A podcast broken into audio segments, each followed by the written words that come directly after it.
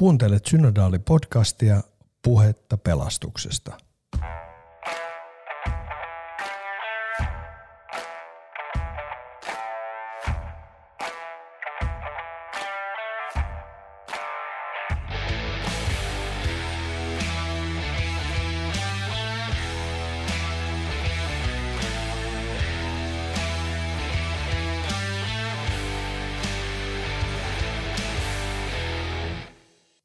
Tervetuloa Synodaalipodcastin pariin.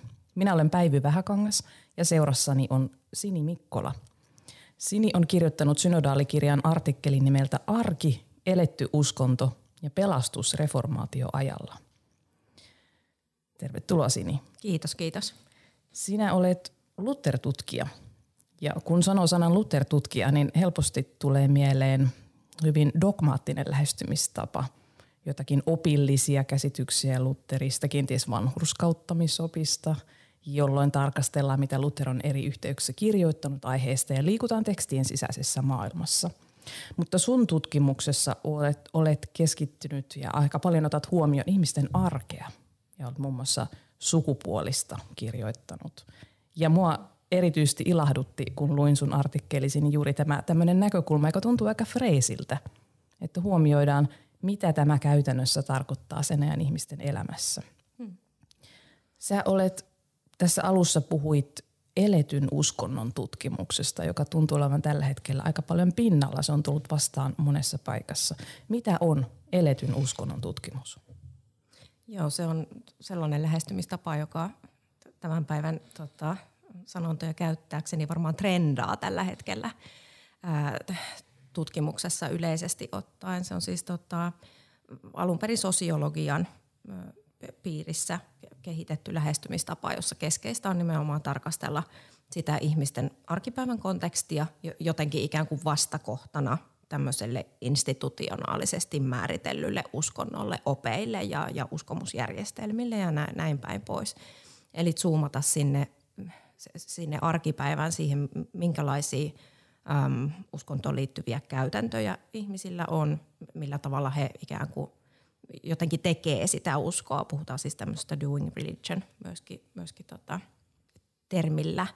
Eli, eli tota, äm, niin tarkastella sitä, että minkälaisia merkityssisältöjä, miten niin uskontoa voisi määrittää niin kuin ruohonjuuritasolta lähtien tai, tai sieltä katsoen – to, toki tämä, kun sanoin, että et ei niinku instituutioita ja oppeja, vaan niinku niitä käytäntöjä ja arkea ruohonjuuritasoa, niin eihän ne ole koskaan ikään kuin kaksi erillistä todellisuutta, vaan, vaan, vaan tota, ne jotenkin monin tavoin niin kuin limittyy ja resonoi myöskin keskenään, että et, et tämä on myöskin ehkä semmoinen näkökulma, joka yhä enenevässä määrin otetaan huomioon, että et, et myöskin äm, tavallaan yksilöt elää siinä, siinä tota, mm-hmm. niin kuin samassa kontekstissa kuin missä nämä, tämä niin sanottu ikään kuin ylätaso tai, tai sitten jos puhutaan va- vaikka papeista tämmöisinä niin kuin eletyn uskonnon toimijoina, niin, niin papisto on minusta aika kiinnostavasti siinä vähän niin kuin tavallaan sen instituution ja yksilötason tai, tai niin kuin opin ja käytännön niin kuin rajaa pinnalla ihan jo siitä omasta niin kuin ammatillisesta asemasta johtuen. Kyllä. Avainsana tuntuu siis olevan konteksti ja sen huomioiminen. Joo, just näin, kyllä. Eletyn uskonnon tutkimusta yleensä sovelletaan sosiologian tai us- uskontotieteeseen. Sinä sovellat sitä historiaa tutkimukseen. Minkälaisia etuja ja haasteita näet siinä? No tota, joo, historiatieteessä uskonnon tutkimuksessa ylipäänsä niin, tai uskontohistoriallisessa tutkimuksessa, niin, niin eletyn uskonnon äm, näkökulma on, on tota, noussut myöskin suosioon viime vuosina ja, ja, ja sitä tehdään paljon meillä sekä niin kuin kirkkohistorioitsijoiden piirissä että sitten niin kuin yleisen historian ä, puolella. Ja itse asiassa varsinkin sitä on tehty meillä tota, yleisen historian puolella esimerkiksi Tampereen yliopistossa tota, ja kansainvälisesti tietenkin. Öm, mä ajattelen, että, että, että niin kuin historian tutkimukseen sovellettuna mm, se on vähän toisenlaista, jos ajatellaan, että sosiologiassa niin kuin, tavallaan se lähtökohta on se, että tehdään jotakin osallistuvaa havainnointia tai, tai kyselyjä, haastatteluja, tämän tyyppisiä, niin tähän meillä ei toki historian tutkimuksessa ole mitään, mitään mahdollisuuksia, eli me tutkitaan sitten jo niitä, niin kuin niitä olemassa olevia lähteitä, mikä sitten tietenkin luo tavallaan omat puitteensa koko sen, sen tota, niin kuin lähestymistavan soveltami, soveltamiselle.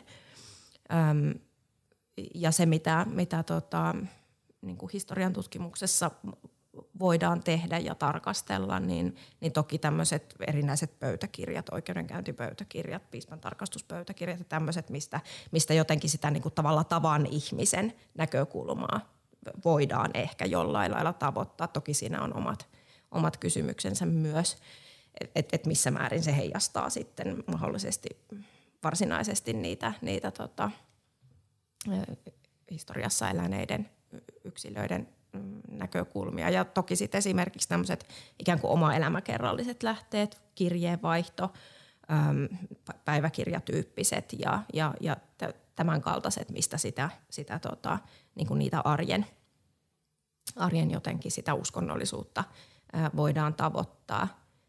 Toki siis historian tutkimuksessa ylipäänsä ehkä tämä niin kuin eletyn uskonnon näkökulma – on aika pitkälti jatkumoa myöskin sille mm, niin kuin mikrohistorialliselle tutkimusotteelle, joka on pitkään ollut vallalla ja, ja ylipäänsä tämmöisen niin kuin arjen historian tutkimiselle. Että sinänsä tämä ei ole niin kuin mikään, mä ajattelen, että oltaisiin niin pyörää keksitty varsinaisesti uudelleen, vaan, vaan, tota, vaan ehkä enemmän näen sen jatkona niin kuin jo olemassa olleille näkökulmille. Juuri näin hyvä esimerkki mun mielestä oli tuo oikeudenkäyntipöytäkirja. Jos me ajatellaan tekstejä, mitä ihmiset ovat tuottaneet aikaisemmin, niin useinhan sellaiset tekstit, joita kirjoitetaan toisille, joita halutaan levitettävän, niin niissä on sitten ehkä joku tietyllä, asiat esitetään tietystä näkökulmasta ja niissä voi olla opetuksellinen tarkoitus, jolloin ne ei tavoita sitten ihan sitä koko todellisuutta, mutta oikeudentäjän käyntipöytäkirjoissa tulee esille ainakin sellaisia asioita, mitä se ihminen ehkä ei haluaisi, että tulisi esille. Joo, to- toki siinä on sitten aina se ikään kuin, niin kuin äm, kuulustelijan ja sitten, sitten niin kuin muistiinmerkitsijän tavallaan sitten ne, ne motiivit ja muut tulee sitten niin kuin toisella tavalla taas niissä näkyviin. Että. Mutta jos mennään asiaan, joka on kaikkien huulilla, eli pelastus. Kyllä. Sini, mitä pelastus tarkoitti 1500-luvun ihmiselle? Ähm, No mä ajattelen, että, että tota, pelastus niin kuin näyttäytyy, etenkin jos verrataan nyt niin tähän päivään, niin, niin hyvin vahvasti tämmöisenä niin kuin tuonpuoleisena kysymyksenä. Ja, ja, ja tota, toki tietysti se konteksti, missä 1500-luvulla elettiin, niin se oli hyvin toisenlainen kuin, kuin se, missä me eletään tänä päivänä – ja, ja niin muodoin jotenkin ne niin kuin arkisen elämän kysymykset oli myöskin jossakin määrin ehkä hyvin toisenlaisia. Ähm, ajattelen esimerkiksi tämmöistä niin kuin kuoleman jatkuvaa läheisyyttä arkipäivässä toisella tapaa kuin mitä se niin kuin tänä päivänä meillä näyttäytyy ja, ja niin kuin näin päin pois, niin, niin, niin tota, kyllä mä ajattelen, että ne pelastuksen kysymykset aika lailla sieltä niin kuin elämän alusta sinne loppupuolelle saakka öö, olivat tosi niin kuin relevantteja, mikä liittyy vaikkapa nyt niin kuin kastetoimituksen olennaisuuteen ja sitten toisaalta elämän loppupuolella tähän niin kuin, niin kuin kuolemaa lähestyvän niin kuin näissä niin kuin kuolenvuodekäyttäytymisessä ja viimeisissä ikään kuin rituaaleissa sitten, sitten tota, ennen kuolemaa. Mutta, mutta ihan niin kuin koko elämän kaaressa, jos ajatellaan, että, että monesti niin kuin esimerkiksi reformaatioajasta ehkä yksi semmoinen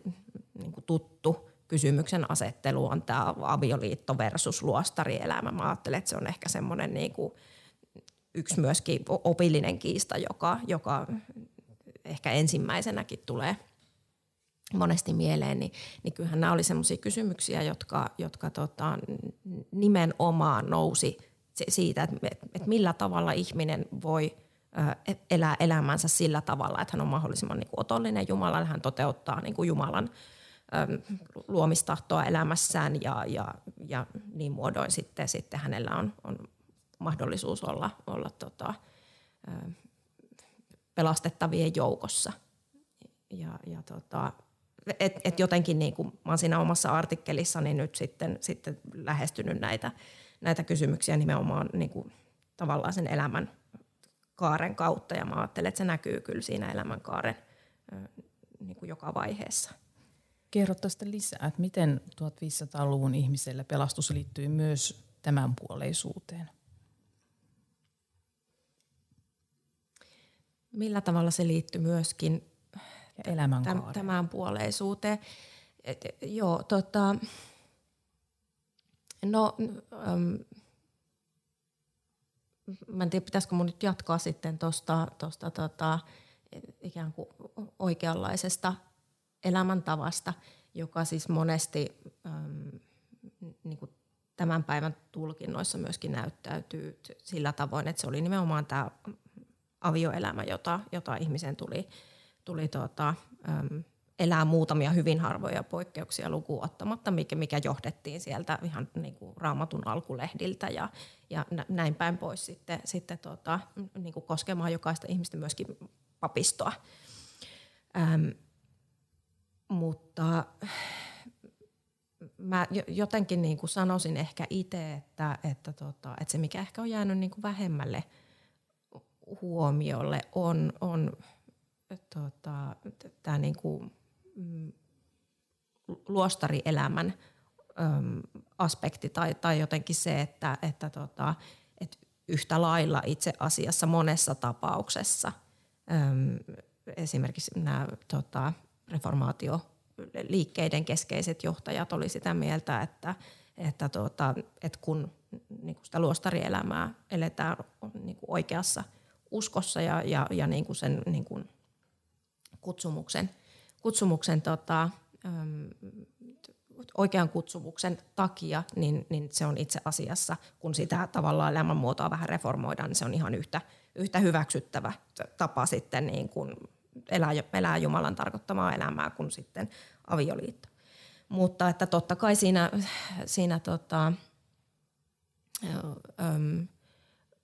on myöskin tämmöisiä, jos niin kuin mietitään ihan arkipäivää, niin, niin myöskin tämmöisiä ikään kuin tavallaan sukupuolittuneita kysymyksiä. Esimerkiksi kysymys vaikka äitiydestä, synnytyksistä, joissa mä ajattelen, että tavallaan se, se tota, pelastuksen tämän puoleisuus tai, tai tuota, tuon puoleisuus niin kuin kietoutuu hyvin voimakkailla tavoilla tämän puoleisiin kysymyksiin. Siis sinänsähän ei ajateltu, että, että tuota, vaikka niin kuin naisten ö, niin kuin tätä synnytystehtävää ja, ja, ja niin kuin äidin roolia korostettiin niin kuin vielä, vielä ehkä niin kuin intensiivisemmin kuin aikaisemmin, niin, niin, tuota, niin sinänsä kyse ei ollut siitä, että, että, että synnytys itsessään olisi ollut naiselle jotenkin pelastava teko, mutta että, että, että siinä niin kuin näkyy jotenkin, esimerkiksi Luther kommentoi yhdessä tekstissään sitä, että, että tota, että et jos kuolet synnytyksessä, niin, niin tiedät kuolevasi Jumalalle, Jumalalle otollisimmassa teossa, että et, et niin huolet pois, että jos et olisi nainen, niin toivoisit olevasi nainen yksistään jo tämän työn perusteella, jossa voit niin kuin jotenkin parhaiten Jumalaa miellyttää ja, ja näin. Sanoppa nykypäivän synnyttäjille tämä sitten synnytyksen hetkellä. Ei, juuri näin. Ja, ja, ja tota, mä ajattelen, että, että, että siinä varmaan oli kyse niin kuin myöskin sen, sen niin kuin todellisuuden huomioon ottamisessa, ottamisesta, jossa kuitenkin suurempi osa naisista kuoli faktisesti synnytykseen kuin mitä mm. esimerkiksi tänä päivänä. Et, et, tällä tavalla tässä voi nähdä jonkunlaista ehkä lohdutuksen aspektia. Mutta että se sitten taas, että et, et minkälaisena, minkälaisena nyt sitten niin kuin tavallaan kristillisen uskon ja pelastuksen näkökulmasta esimerkiksi näille naisille itselleen se, se niin kuin lasten saaminen ja äitiys näyttäytyi, niin, niin, niin siihen meillä on niin kuin, mm, vähemmän mahdollisuuksia päästä käsiksi. Et esimerkiksi sellaisia kokemuksia voi, voi löytyä tota, esimerkiksi päiväkirjoista, jotka ky- kyllä ehkä sanoisin useammin on sitten, sitten tuota, näiden niin kuin aviomiesten pitämiä, mutta sieltä niin kuin näiden naisten kokemukset ja se, se, se tota, arki jotenkin niin kuin tavallaan sen aviomiehen silmälasien läpi voi sitten niin kuin jollain lailla meille välittyä. Ehkä voi ajatella, että naisille semmoisessa elämän ajassa, jossa synnytys, synnytyksen kuoleminen on ollut hyvinkin todennäköinen riski, niin, niin se, voi, se on voinut olla kokemus arkielämän pelastumisesta, jos siitä selviääkin hengissä. No sekä hänelle näin. että hänen perheelle. Ky- kyllä, kyllä. Voiko sanoa, että, että se jotakin uutta, mitä Luther toi sen ajan käsitykseen niin kuin ihmisyydestä ja elämästä ja Jumalalle otollisesta elämästä, on tämmöinen arkielämän pyhittäminen. Että, että eläkseen sitä niin kuin pelastettuna ja pelastetun todellisuutta, niin se ei tarkoittanut, että pitää vetäytyä maailmasta, vaan nimenomaan elää siellä maailman keskellä mm. niissä arkisissa asioissa. Mm. Nimenomaan se niin kuin, niin kuin, sillä tavalla niin kuin kutsumusten ta- tasa-arvoistaminen tietyllä tavalla. Joo. Joo. Sä oot tässä artikkelissa siterannut Lutheria muutamaan otteeseen, mutta sit mainitsit täällä myös henkilön – Katariina Schützel, kuka hän mm. oli? Äh, hän on mun mielestä aivan, aivan siis äärimmäisen kiehtova, kiehtova tota, aikalainen, ähm, 1500-luvulla Strasbourgissa elänyt ja vaikuttanut maalikkoreformaattori, joka, joka tota, niin oli vaikutukseltaan varsin merkittävä, no ehkä erityisesti paikallistasolla, mutta että hän oli oli tota, niin kuin keskeisten reformaatiojohtajien kyllä myöskin niin kuin noteeraama henkilö omana aikana ja, ja on päässyt myöskin, myöskin tota, tämmöisiin, tämmöisiin tota, niin kuin biografiakokoelmiin, joita, joita nyt sitten tota, modernissa tutkimuksessa on tehty reformaation keskeisistä toimijoista, että hän on niin kuin yksi harvoja naisia, ketä siellä tota, on yleensä, yleensä mainittuna. Mutta tota, mutta hän oli, oli tosiaan strasburilaisen äm, evankelisen papin vaimo ja, ja, ja, ja niin kuin oikeastaan työtoveri siinä, siinä tota, pappisvirassa hyvin, hyvin niin kuin, tota, monellakin tavalla. Ja hän, pariskunta. Juuri näin, joo. joo ja, ja tota, hän siis kirjoitti varsin aktiivisesti, että hänet on siis säilynyt yli 30 vuoden ajalta kirjoituksia, mikä on itse asiassa aika poikkeuksellista, jos ajattelee tuon ajan naisia. Niin, niin, ja siellä on hyvin niin kuin monen tyyppistä, paitsi tämmöistä julkaistua kirjeenvaihtoa, niin sitten on apologiaa ja on, on tota saarna, jonka hän on pitänyt aviomiehensä haudalla, mikä, mikä sekin oli itse asiassa aika, aika mm. tota, poikkeuksellista. Öm, mutta että ehkä noin niin kuin pähkinänkuoressa tämmöinen henkilö. Joo, ja sä mainitsit hänet täällä, taisi olla niitä kirjeessä, jonka Luther hänelle kirjoitti. Ee, joo, joo. Joo, aivan. Koska näistä Luther-lainauksistakin myös niin löytyy jotenkin semmoinen ihastuttava uusi puoli Lutherista. Nämä esimerkit, mitä olet tänne nostanut, niin kertoo tämmöistä lohduttavasta ja lempeästä Lutherista, joka – usein, jos me ajatellaan Lutherin sitaatteja, mitä hän on sanonut, niin hän on jyrissyt, että et, et pyrkinyt herättelemään, että pois huonoista tavoista ja niin kuin jumalattomista ja vääristä opeista ja asettunut, asettunut kirkonoppia vastaan tai pöytäpuheissansa sanonut monenlaisia asioita, mutta täällä on sellainen jotenkin haurasta hetkeä ymmärtävä Lutteri, joka valitsee sanansa toisin. Mm. Ja tämän takia varmaan myöskin ajattelisin, että, että itse olen kokenut sen, sen tota, niin kuin Lutherin kirjeenvaihdon tutkimisen niin, niin kuin mielenkiintoisena, koska siellä tosiaan se niin kuin arkielämä hyvin niin kuin monenlaisena käy ilmi ihan niin kuin siitä lähtien, että, että tuota, kuka on lähettänyt kenellekin tuota, appelsiinin tervehdyksenä tai, tai, tai tuota, jonkun tuota, vastaavan niin kuin tämän tyyppisen. Mutta että et, et nimenomaan se, se niin kuin suhtautumistapa sitten siellä kirjeenvaihdossa tämmöisissä elämän hankalissa kysymyksissä on, on nimenomaan tämmöinen niin kuin sielunhoidollinen rakentava.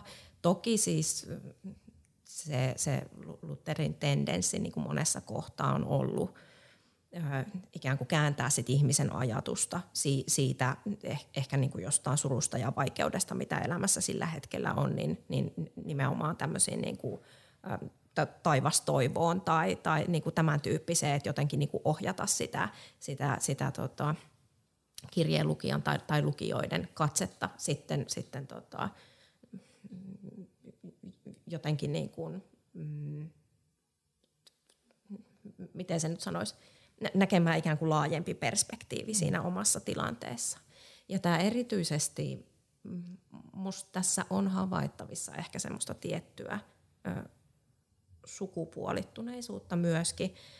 Et, et monesti niissä, niissä kirjeissä, joita Luther naisille kirjoittaa, niin äm, se, se on nimenomaan hyvin tämmöinen niin kuin voittopuolisesti lohduttava ja, ja tämmöisiä fraaseja ole lohdutettu ja, ja niin kuin tämmöistä, mitä hän viljelee, kun sitten taas niin kuin vastaavan tyyppisissä kirjeissä miehille niin kuin useammin painottuu tämmöinen, että vähän niin kuin, että no, että tämmöistä on nyt tapahtunut, mutta koitapa nyt ryhdistäytyä ja, ja, ja tota, jossain kirjassa itse asiassa niin kuin löytyy tämmöistä ole mies ja, ja, ja te, te nyt tä, tällä tavalla ja asennoidun nyt tällä tavalla, että, että siinä on hienoista sellaista, että se näyttäisi niin kuin usein jakaantuvan sukupuolen mukaan, mutta, mutta, mutta mutta tosiaan niin kuin sanoit, että näihin tämmöisiin hyvin niin kuin poleemisiin kirjoituksiin nähden, niin, niin, niin sitten taas vaikkapa tämän kirjeenvaihdon tutkiminen, niin, niin avaa hyvin niin kuin toisenkin näköisiä. Joo, tämä pastoraalinen näkökulma mm. ja kysymys siitä, että miten lohduttaa kuolevia ja omaisia tilanteessa, jossa ollaan luovuttu kiirastuliopista ja sitten vaihtoehtona on joko pelastus tai kadotus. Siihen sä täällä näissä siteerauksissa niin sit toteatkin, että käytännössä papit ja – ilmeisesti myös monet maallikkoteologit suhtautuisi seurakuntalaisia lohduttaessaan yleensä positiivisesti ihmisen kuoleman jälkeiseen kohtaloon. Vähän tämmöinen Mauno Koivistomainen asenne, että jolle me varmasti tiedä, miten asiat tulevat menemään, olettakaamme, että kaikki käy hyvin. Mm, kyllä. Tämä on Joo. ihan hyvä nyrkkisääntö myös nykyajan papille, joka mm. siunauspuhetta valmistelee. Mm, mm, kyllä. Ja siis kiinnostavaahan on, että, että juurikin esimerkiksi vaikka ihmisen tämmöinen niinku, ähm, itsemurhatilanne on, mikä oli siis kauhistus mm. aikalaisille ja se oli niin kuin, aivan niin kuin ehdoton merkki siitä, että ihminen oli, oli kyllä niin kuin kaiken pelastuksen saavuttamattomissa, jos, jos näin pääsi käymään, niin, niin, niin on myös tendenssejä lukea sitten niin kuin tämän tyyppisiä tilanteita just näissä niin kuin omaisille lohdutuskirjeissä, niin, niin, niin sillä tavoin, että no ehkä itse asiassa siinä kuoleman hetkellä kuitenkin tämä henkilö kääntyi Kristuksen puoleen ja, ja, ja ei tässä nyt ole sillä tavalla – hätää. Mm. Sä tässä artikkelin alussa, kun viittasit siihen, että pelastus 1500-luvulla saattoi tarkoittaa vähän eri asiaa kuin nykypäivänä, niin mitä sä ajattelet, millä tavalla, mitä pelastus on nykyajan suomalaisille? Mm. Mielenkiintoinen ja erittäin vaikea kysymys. Tota, jos se jotenkin niin kuin historian tutkijalle tulee hiki. tota, niin, niin. Tässähän voi käyttää apuna sitten myös näitä kyselytutkimuksia ihmisten asenteista. Kyllä. Joo, niitä en ole tosiaan itse tehnyt. Ähm, mä siis jotenkin niin kuin, mm,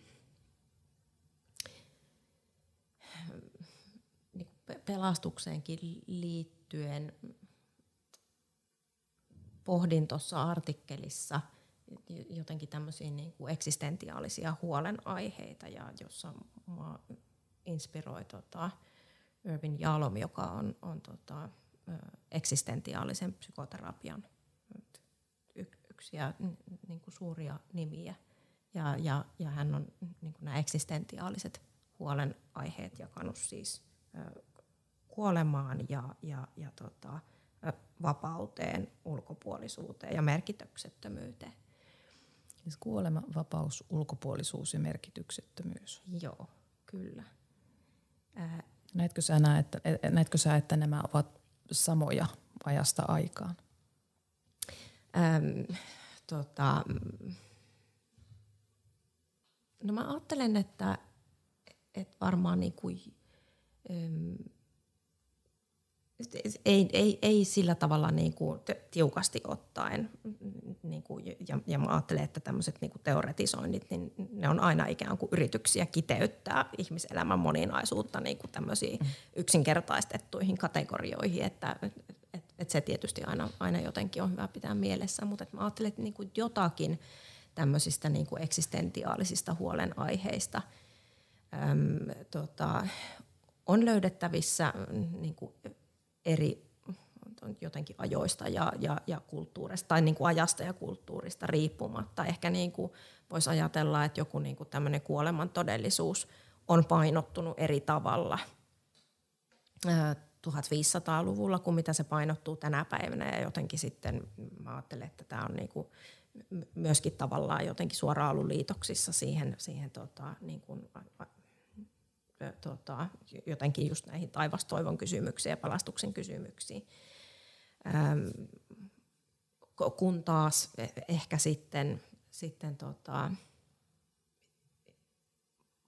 voi olla, että tänä päivänä niin kuin enemmän sitten tota, painottuu jotkut merkityksettömyyden tai, tai merkityksellisyyden kysymykset. Ja, ja mä ajattelen, että, että ne niin kuin tavallaan myöskin ehkä sitten niin kuin sitoo myöskin sitä niin kuin tavallaan ajattelua pelastuksesta, niin, niin, tai voivat sitoa enemmän myöskin tähän päivään.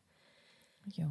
Mä kanssa ajattelen, että, että nämä painotuserot voi olla eri aikakausina aika erilaisia. Että niin kuin sanoit, että 1500-luvun kontekstissa kuolema oli paljon vahvemmin läsnä ihmisten arjessa. Se oli koko ajan vain vaanimassa kulman takana, kun taas nykyajan meidän yhteiskunnassa kuolema on aika taka-alalla näkymättömissä. Se ei ole niin kuin uhka joka hetki ja erilaisissa tilanteissa ja se on helppo unohtaa siksi olla ajattelematta sitä. Mm. Että tämmöiset asiat kuin pandemia ja sota, ne tuo sen kyllä hetkellisesti lähemmäs, mutta se siltikin mm. tällä hetkellä vielä on aika kaukainen asia meille, että se ei ole sellainen, jonka kanssa ihminen joutuu painimaan joka hetki, niin kuin, niin kuin se oli reformaatioajalla tai keskiajalla Joo, siis nimenomaan tämä oli, mitä olin itsekin sanomassa, että, että jotenkin niin kuin ehkä tänä päivänä me eletään tämmöisessä niin kuin tavallaan jotenkin, mitä on kutsunut tuossa artikkelissa, niin jotenkin tämmöiseksi niin kuin kaikkivoipaisuuden harhaksi tai kuvitelmaksi mm. jotenkin niin kuin liittyen ehkä niin kuin elämään ylipäänsä ja,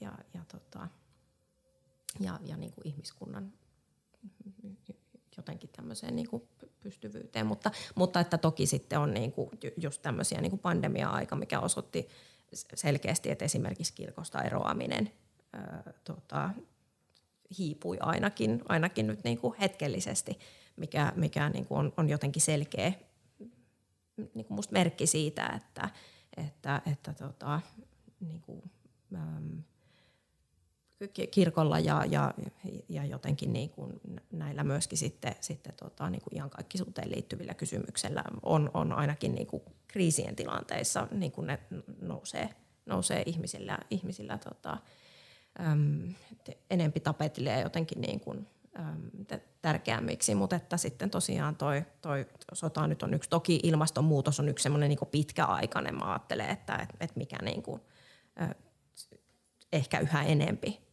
ää, tota, saa monet, monet miettimään jotenkin sitä niin kuin, äm, rajallisuutta ja, ja nimenomaan näitä niin kuin merkityksellisyyden kysymyksiä. Ja. Joo, se tuo sen kuoleman uudella tavalla joo, joo. esille. Joo, ja vapaus on myös ehkä sellainen käsite, jolla on ollut erilaisia sisältöjä eri aikoina.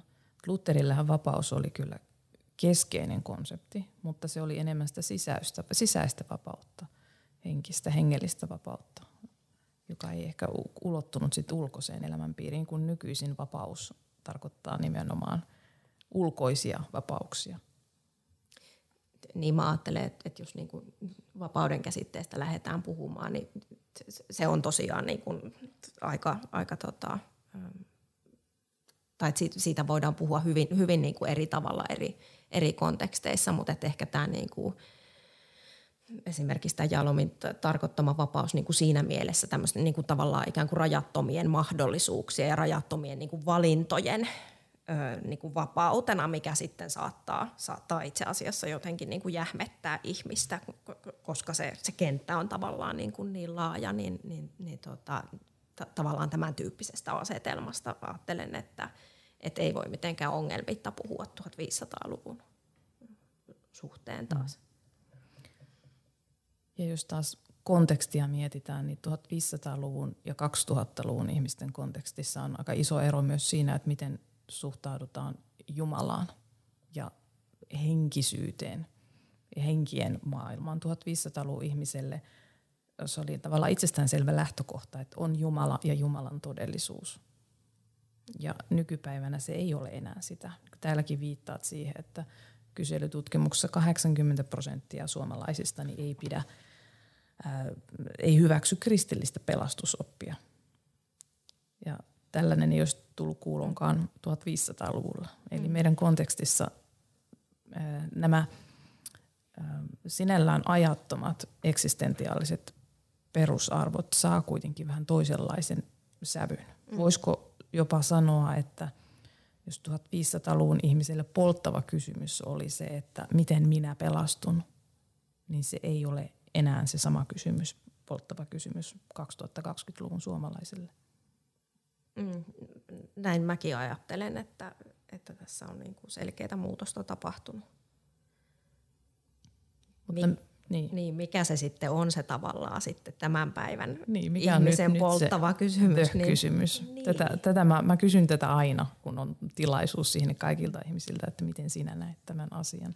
Koska mun mielestä on hirveän oleellista hahmottaa, mikä on se kysymys, mihin ihmiset hakee vastausta. Niin.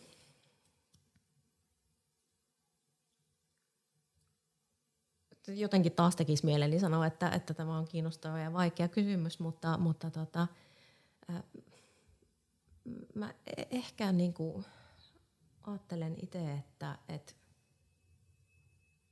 että nimenomaan se, se jotenkin niin kuin jo aikaisemminkin mainittu niin kuin tämmöinen mielekkyyden ja merkityksellisyyden hakeminen tota, voisi ehkä toimia niin kuin yhtenä avaimena si- siihen kysymykseen, että mikä on niin kuin tämän päivän ihmisen polttava kysymys. Tämän suuntaista itsekin ajattelen, että mitä mieltä on minun elämälläni, miten niin. minun tulee tämä elämäni käyttää, että sillä on jotakin merkitystä. Hmm. Mitä annettava kirkolla on sitten tähän? tai onko kirkolla annettava tähän ihmisen kysymykseen? Niin, to, tota, täytyy sanoa, että, että kirkon edustajana mielellään haluaisin myöskin kysyä tätä sulta, että mitä sä ajattelet tästä? No kyllä ajattelen, että niin kuin kirkolla ja niin kuin Luterillakin, joka toi sitä mielekkyyttä ihmisten arkeen. Että et, niin kuin kaikki se Jumalan lupaukset ja se pelastettu elämä, niin se ei kaikki sijoitukaan tuon puoleisuuteen, vaan sijoittuu tähän päivään. Niin että jos ihmiset aikaisemmin ajatteli, että ojentaudutaan sitä tulevaa kohti, selvitään tästä elämästä, niin sitten on siellä tulevassa elämässä se täyttymys, niin jos nyt ihmisten orientaatio on toisenlainen, että etsitään mielekkyyttä tästä elämästä, jos, jos on – kykenee tarjoamaan sitä mielekkyyttä tähän elämään, niin se voi yhtäkkiä alkaa kantaa myös pitemmälle ja alkaa nähdä, että se elämän horisontti onkin pitempi kuin ajallinen elämä. Mm. Niin ja toki niin kuin ju, juurikin toi, mitä sanot, että et, et, siitä huolimatta vaikka niin kuin tämän päivän ihmisen polttavat kysymykset on ehkä niin kuin jossain määrin erilaisia kuin ne on ollut aikaisemmin, niin, niin tuota, eihän se tavallaan niin kuin esimerkiksi inhimillisen elämän rajallisuus ole kadonnut mihinkään, vaan, vaan se on ihan, ihan jotenkin niin kuin jollain lailla samankaltaista kuin, kuin se on ollut aikaisemminkin, että, että, että ne niin kuin myöskin tuon puoleisuuteen niin kuin liittyvät näkökulmat on relevantteja. Ja, ja niin kuin aikaisemmin mainittua, niin ne ehkä sitten niin kuin, näyttäytyy niin kuin laajemmin relevantteina sit erityisesti niin kuin näinä kriisiaikoina, mutta että, että, että tota, et eihän niiden niin kuin merkitys ole kadonnut mihinkään myöskään semmoisesta niin tavan arkipäivästä niin kuin ilman mitään, mitään niin kuin kriisitekijöitä. Nimenomaan. Tässä lopuksi kerro Sini vielä joku asia, joka sinua on niin ehkä liikuttanut tai puhututtanut ja on löytynyt samaistumispintaan, kun oot tutkinut 1500-luvun ihmisiä ja heidän elämänsä ja ajattelunsa. Niin mitä, mikä on sellainen vastaan tullut asia, joka on sulle erityisesti jäänyt mieleen? No, äh, ehkä, ehkä tota, mä oon tässä viime aikoina – erityisesti äm, miettinyt sitä, sitä tota, mä huomaan, että mä kierryn nyt tähän niin kuin merkityksellisyyteen jatkuvasti, mm. mutta, mutta se on myöskin sellainen, mikä, mikä tota, niin kuin itsellä on, on paljolti niin kuin ollut tässä nyt, nyt tota, niin kuin mielen päällä ja, ja työn alla. Se sellainen ikään kuin tarve öm, sanottaa äm, oman elämän ä, merkitystä. Ja, ja mikä tietysti sitten, sitten tota, mone, monella niin kuin 1500-luvun aikalaisella, niin, niin se on, on pyritty tekemään hyvin vahvasti sit siinä, siinä niin kuin kristillisen pelastushistorian kontekstissa jotenkin sitomalla omaa elämää esimerkiksi vaikka, vaikka raamatullisiin hahmoihin ja, ja näkemällä niin kuin omaa elämää ja sen, sen vaikeudet jotenkin tämmöisestä, tämmöisestä tota, niin kuin, jotenkin niin kuin jatkumon perspektiivistä, ihan samalla tavalla kuin, kuin tota, vaikka Job on, on, kuten Raamattu meille kertoo, niin aikanaan kärsinyt, niin samalla tavalla Jumala koettelee nyt minua ja hän valmistaa minua suurempaan iloon ja jotenkin niin kuin semmoinen, semmoinen tota, niin kuin tarve sanottaa itselle ja toisille siitä omasta elämästä niin kuin mielekäs kokonaisuus. Niin, niin tota, ja, ja mä ajattelin, että tässä on myöskin ehkä jotakin niin kuin yliajallista just siinä niin kuin tarpeessa niin kuin myöskin sanottaa sitä, sitä auki itselle mielekkäillä, mielekkäillä tavoilla. Niin, niin tota, et, et ehkä mä jotenkin niin kuin vaikka, vaikka ajattelen, että, että niin kuin 1500-luvusta puhuttaessa niin kuin monesti korostetaan niitä, niitä eroja siinä, siinä ajassa ja tilanteessa, niin ehkä voisi ajatella, että ihmisyydessä kuitenkin on läpi aikojen paljonkin sellaista yhdistävää ja, ja jotenkin niin kuin historiahenkilöilläkin he on ikään kuin tavallaan tarpeeksi itsemme kaltaisia, että me voidaan ymmärtää jotakin heistä. Niin kuin joku tuota, viisas tutkija on joskus sanonut, niin, niin tota, et, et tämän tyyppisiä niin kuin jo, monella lailla niin kuin jatkumoon Kyllä. kietoutuvia ajatuksia. Kyllä, Tämä on, tästä saan helposti kiinni. Kiitos paljon tästä keskustelusta Sini Mikkola. Lukekaa kaikki ihmeessä hänen artikkelinsa Arki, eletty uskonto ja pelastus reformaatioajalla ja koko muukin synodaalikirja. Kiitos Sini. Kiitos.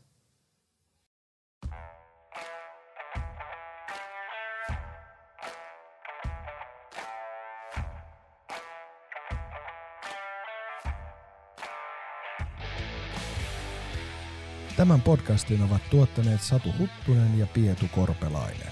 Lisää tietoa osoitteessa helsinginhiippakunta.fi kautta synodaalikokous.